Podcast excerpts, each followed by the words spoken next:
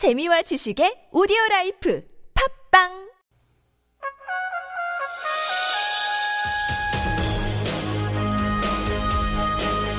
열린 인터뷰 시간입니다. 노무현 전 대통령 서거 7주기를 맞아 정치권이 경남 김해 봉화마을로 집결합니다. 특히 야권 적통성을 확보하고 주도권을 쟁취하기 위한 더불어민주당과 국민의당의 신경전이 치열한데요. 노무현 전 대통령의 마지막 비서관으로 이번 20대 총선에서 김해 을 지역구에서 당선된 분이죠. 더불어민주당 김경수 당선인 연결돼 있습니다. 안녕하십니까? 예, 안녕하세요. 예. 이제 오늘이 23일, 23일 아침인데요. 네네. 어, 매년 이때마다 많은 생각이 드시겠지만 올해는 좀 특별하실 것 같아요. 이번에 20대 국회 동원을 놔또 당선까지 되신 상황에서 지금 7주기 맞는 심경 어떠십니까? 아무래도 대통령님 고향인 김해에서 이제 정치를 하고 있으니까요. 네. 지난번에 19대 총선 때는 또 낙선까지 하고, 이번에 이제 그 20대 총선에서 김해 시민들의 선택을 받게 됐는데, 대통령님께는 좀 마음의 빚 하나를 좀 갚았다는 예. 그런 느낌입니다. 청와대 계실 때 저한테 여러 번 제 그 학교를 나왔던 진주, 경남 진주에서 출마를 해보는 게 어떻겠냐. 예. 권유를 하셨는데 그때마다 좀, 좀 매정하게 거절을 했었거든요. 음. 근데 이제 이제 와서 이렇게 대통령 고향에서 예. 총선에서 당선돼서 대통령 서거일을 맞으니까요. 그런 점에서 올해 7주기 주도 서거일 맞는 감회가 좀 남다른 그런 날인 것 같습니다. 어, 김경수 당선인하고 김해 지역하고는 어떤 관련이 있습니까? 제가 이제 김해 김가라는 것 말고는요. 예. 대통령님 내려오실 때 가족들하고 같이 내려와서 정착하게 된 게 그게 처음 인연을 맺게 된 겁니다. 아, 그랬군요. 원래는 예, 예. 진주 그 가까운 쪽이 뭐 고향 쪽이십니까? 고향은 경남 고성이고 6학년 때 이제 진주로 가서 진주에서 초중고등학교를 다 나왔죠. 아, 그랬군요. 고성 예, 진주 예. 이쪽이 원래 살았던 고향이라고 볼 수 있겠군요. 예. 노무현 대통령이 내려가시면서 같이 이제 김해로 내려가셔서 거기에 터를 잡고 이제 계속 하셨는데요.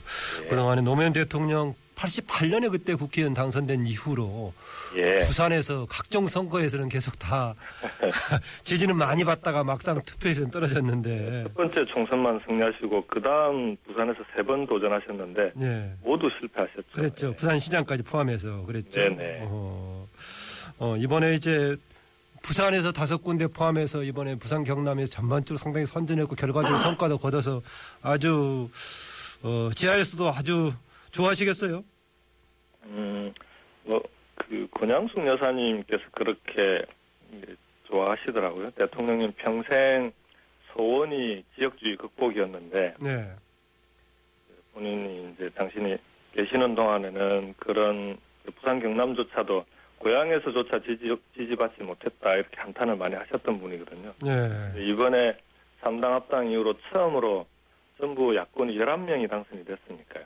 이런 음. 일은 뭐 초유의 일인데 대통령께서 그토록 얘기했던 지역주의 극복이 이제 좀 그 부산 경남 지역 주민들이 그 이제부터 지역주의를 극복해 나가는 그런 계기를 마련한 거 아니냐 그런 점에서 좀 감회가 남다르다는 말씀을 하셨습니다. 예. 정의당이나 무소속까지 아우르면 전체가 11명이라고 볼 수 있겠군요. 네, 네 그렇습니다. 예. 이번엔 이렇게 대거 당선이 될 수 있었던 배경 뭐로 보십니까? 음, 저는 뭐 크게 세 가지라고 보는데요. 예. 하나는 분노 투표입니다. 분노 기본적으로. 다녀보면은 정부 여당의 실정이나 경제적으로 너무 힘들고 어렵다는 데 대해서 근데 국민들은 먹고 살기 힘든, 힘든데 정부 여당이 자기들 밖으로 싸움만 하고 있다 이런 데 대한 저 분노가 제일 컸던 것 같고요. 예. 두 번째는 부산 경남 지역의 야권 후보들 몇 면을 잘 보면 어, 후보들의 인물 경쟁력도 있고요. 그 다음에 핵심적으로는 풀뿌리 정치를 해오신 분들입니다. 음. 몇, 몇 번씩 떨어져도 계속 지역에 뿌리 내리고 지역 주민들과 함께 해오신 분들이 이번엔 거의 다 당선이 됐거든요. 그래서 그런 풀뿌리 정치가 두 번째 선거 승리를 가져온 거 아니냐. 마지막으로는 삼당합당이 90년이었는데 삼당합당 체제가 지역주의에 기반한 체제인데 이게 이제 극복되는 데는 한 세대 걸릴 한 세대가 걸릴 거다 그런 얘기를 많이 했었거든요. 예. 올해가 26년째입니다.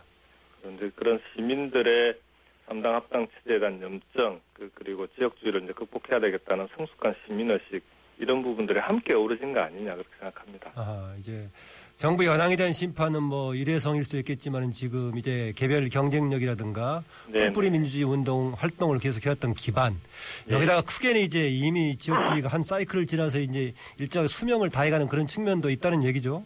네네 그렇습니다. 그 부분 분명히 있습니다. 예, 지금 한두 명도 아니고 대거 아홉 명, 열한 명 이렇게 되면은 앞으로의 역할에 따라서 완전히 새로운 정치의 이제 변화를 만들어낼 수 있겠네요. 이제부터 잘 해야 되겠죠.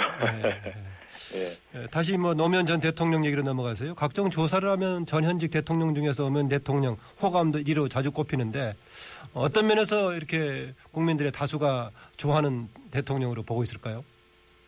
그 대통령님 서거 이후에 이제 지금까지 여러 가지 국면에서 대통령님에 대한 호감도나 이런 게 이제 꾸준히 상승은 했는데 네. 약간 그 굴곡도 있었거든요. 근데 그 경제적으로 대단히 힘들고 어렵거나 정치적으로 위기 국면이거나 그런 시기에 봉하마을을 찾는 사람도 많아지고 대통령님에 대한 그 호감도나 선호도도 올라가고 그랬던 것 같아요. 그러니까 예. 대통령님의 이미지가 국민들에게는 좀 서민적이고 소탈한 이미지로 남아 있지 않습니까? 그래서 내가 힘들 때 찾고 싶은 사람 이런 그 이미지로 많이 그 대통령님을 기억하시는 것 같아요. 네. 거기다가 정치적으로는 어 여러 가지 이제 대통령님께서 그 대연정이라든지 뭐 또는 대화와 타협 관념과 통합 이런 걸 많이 강조도 하셨고 그런 그런 좀 협치나 야권에 대한 인정 이런 부분들이 지금의 정치와는 좀 달랐던 부분들이 있으니까 앞으로 정치가 그런 방향으로 가야 된다라는 측면에서도 대통령님에 대한 국민들의 생각이나 또는 그 호감도가 조금 올라가는데 일조하지 않았는가 그렇게 생각합니다. 네.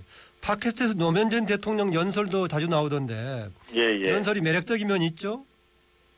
예, 대통령님 연설은 이제 본인이 직접 손을 많이 보시는 편이라 예.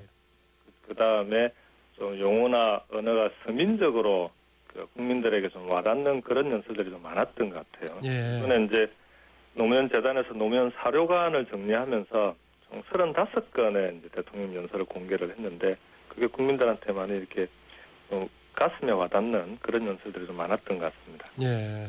공개를 언제 했던 거죠?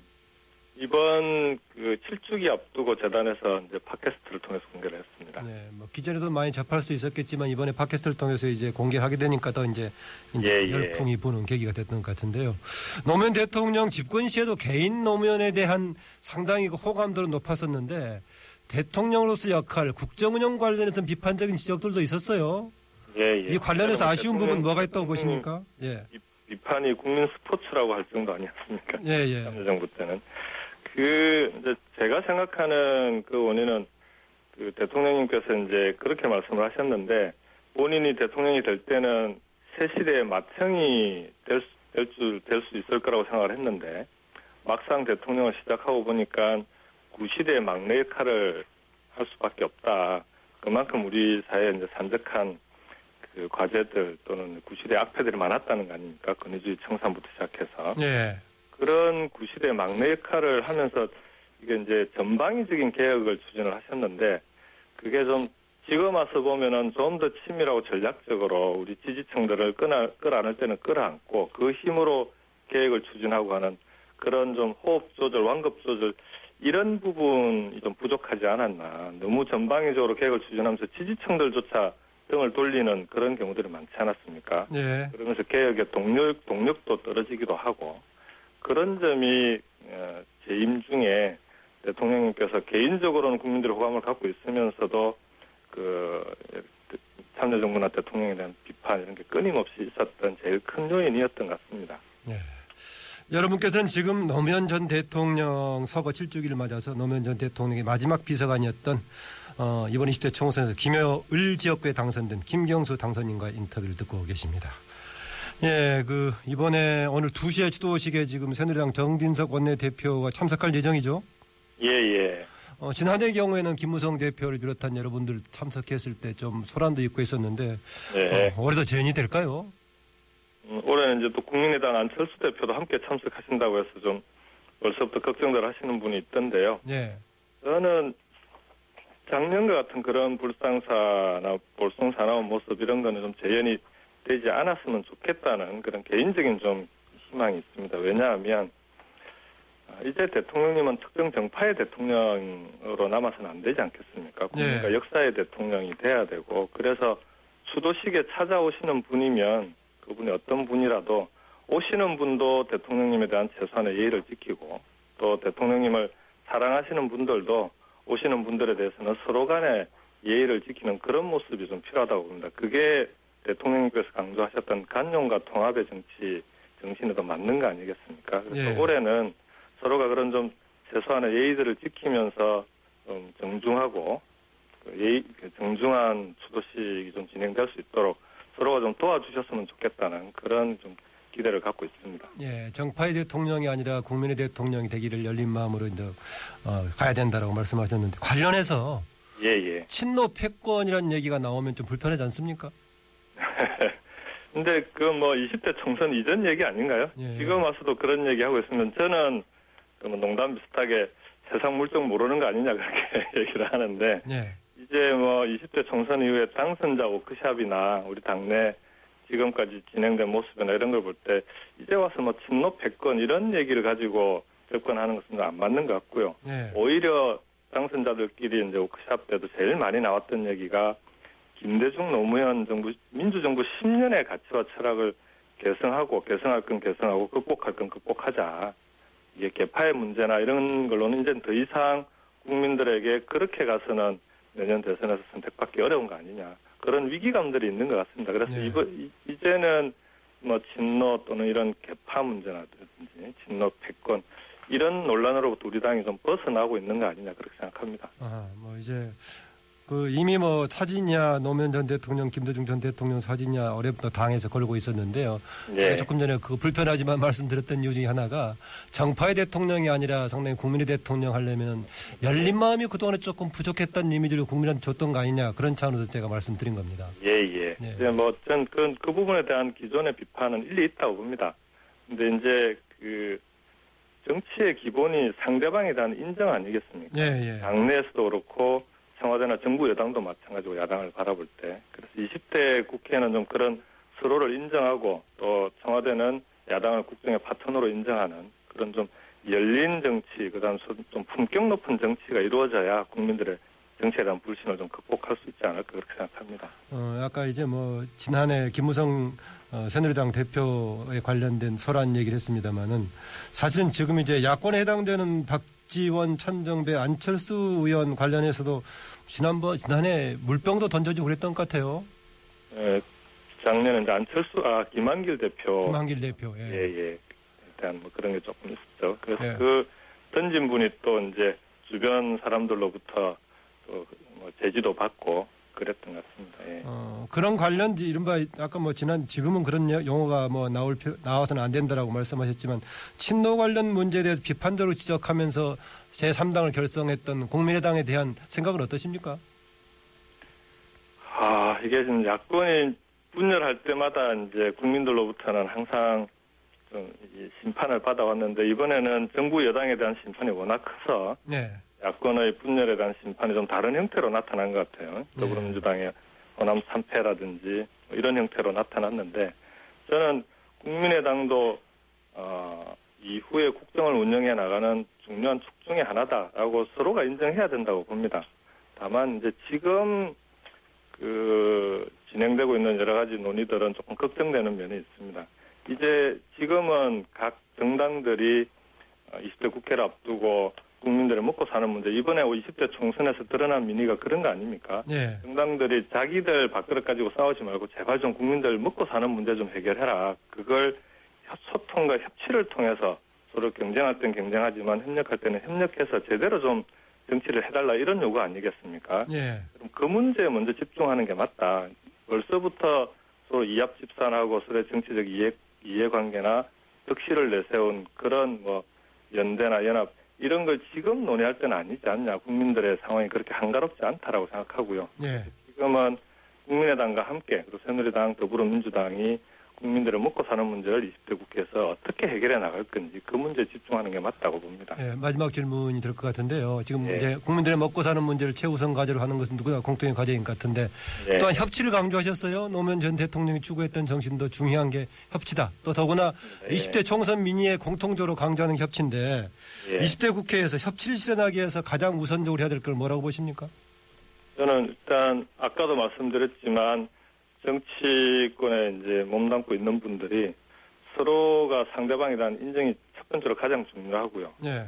그다음에 협치 이번 국회는 협치가 아니고서는 문제를 해결하기 어려운 구조를 국민들이 만들어 놓지 않았습니까? 여소야대 그리고 그 3당 4당 구조를 만들어 놨기 때문에 이런 국민들의 민심과 민의가 어디에 있는지를 정확히 파악하고 정치를 하는 분들이라면 당연히 협치에 적극적으로 나서야 된다고 봅니다. 이건 자세의 문제라고 생각하거든요. 예. 자신들의 정치적 이해관계가 이해관계보다는 현재 해결해야 될 국민들의 가장 중요한 현안들에 집중하면 저는 협치는 자연스럽게 이루어질 거라고 봅니다. 예. 역사적으로 보면은 88년 여소야 대 국민에서 훨씬 많은 법안이나 입법 그다음에 정치적 현안들이 해결됐다는 거 아닙니까? 그랬죠. 예. 예, 예. 저는 이번 국회도 그런 좀 역사적인 그 경험을 보더라도 협치를 통해서 국민들에게 좀 신뢰받는 그런 국회가 되기를 기대하고 희망합니다. 예. 오히려 여소야대 국회가 협치를 더 기대할 수 있다는 얘기 같기도 합니다. 예. 오늘 말씀 감사합니다. 네, 고맙습니다. 예, 지금까지 노무현 전 대통령 마지막 비서관이었던 더불어민주당 김경수 당선인이었습니다.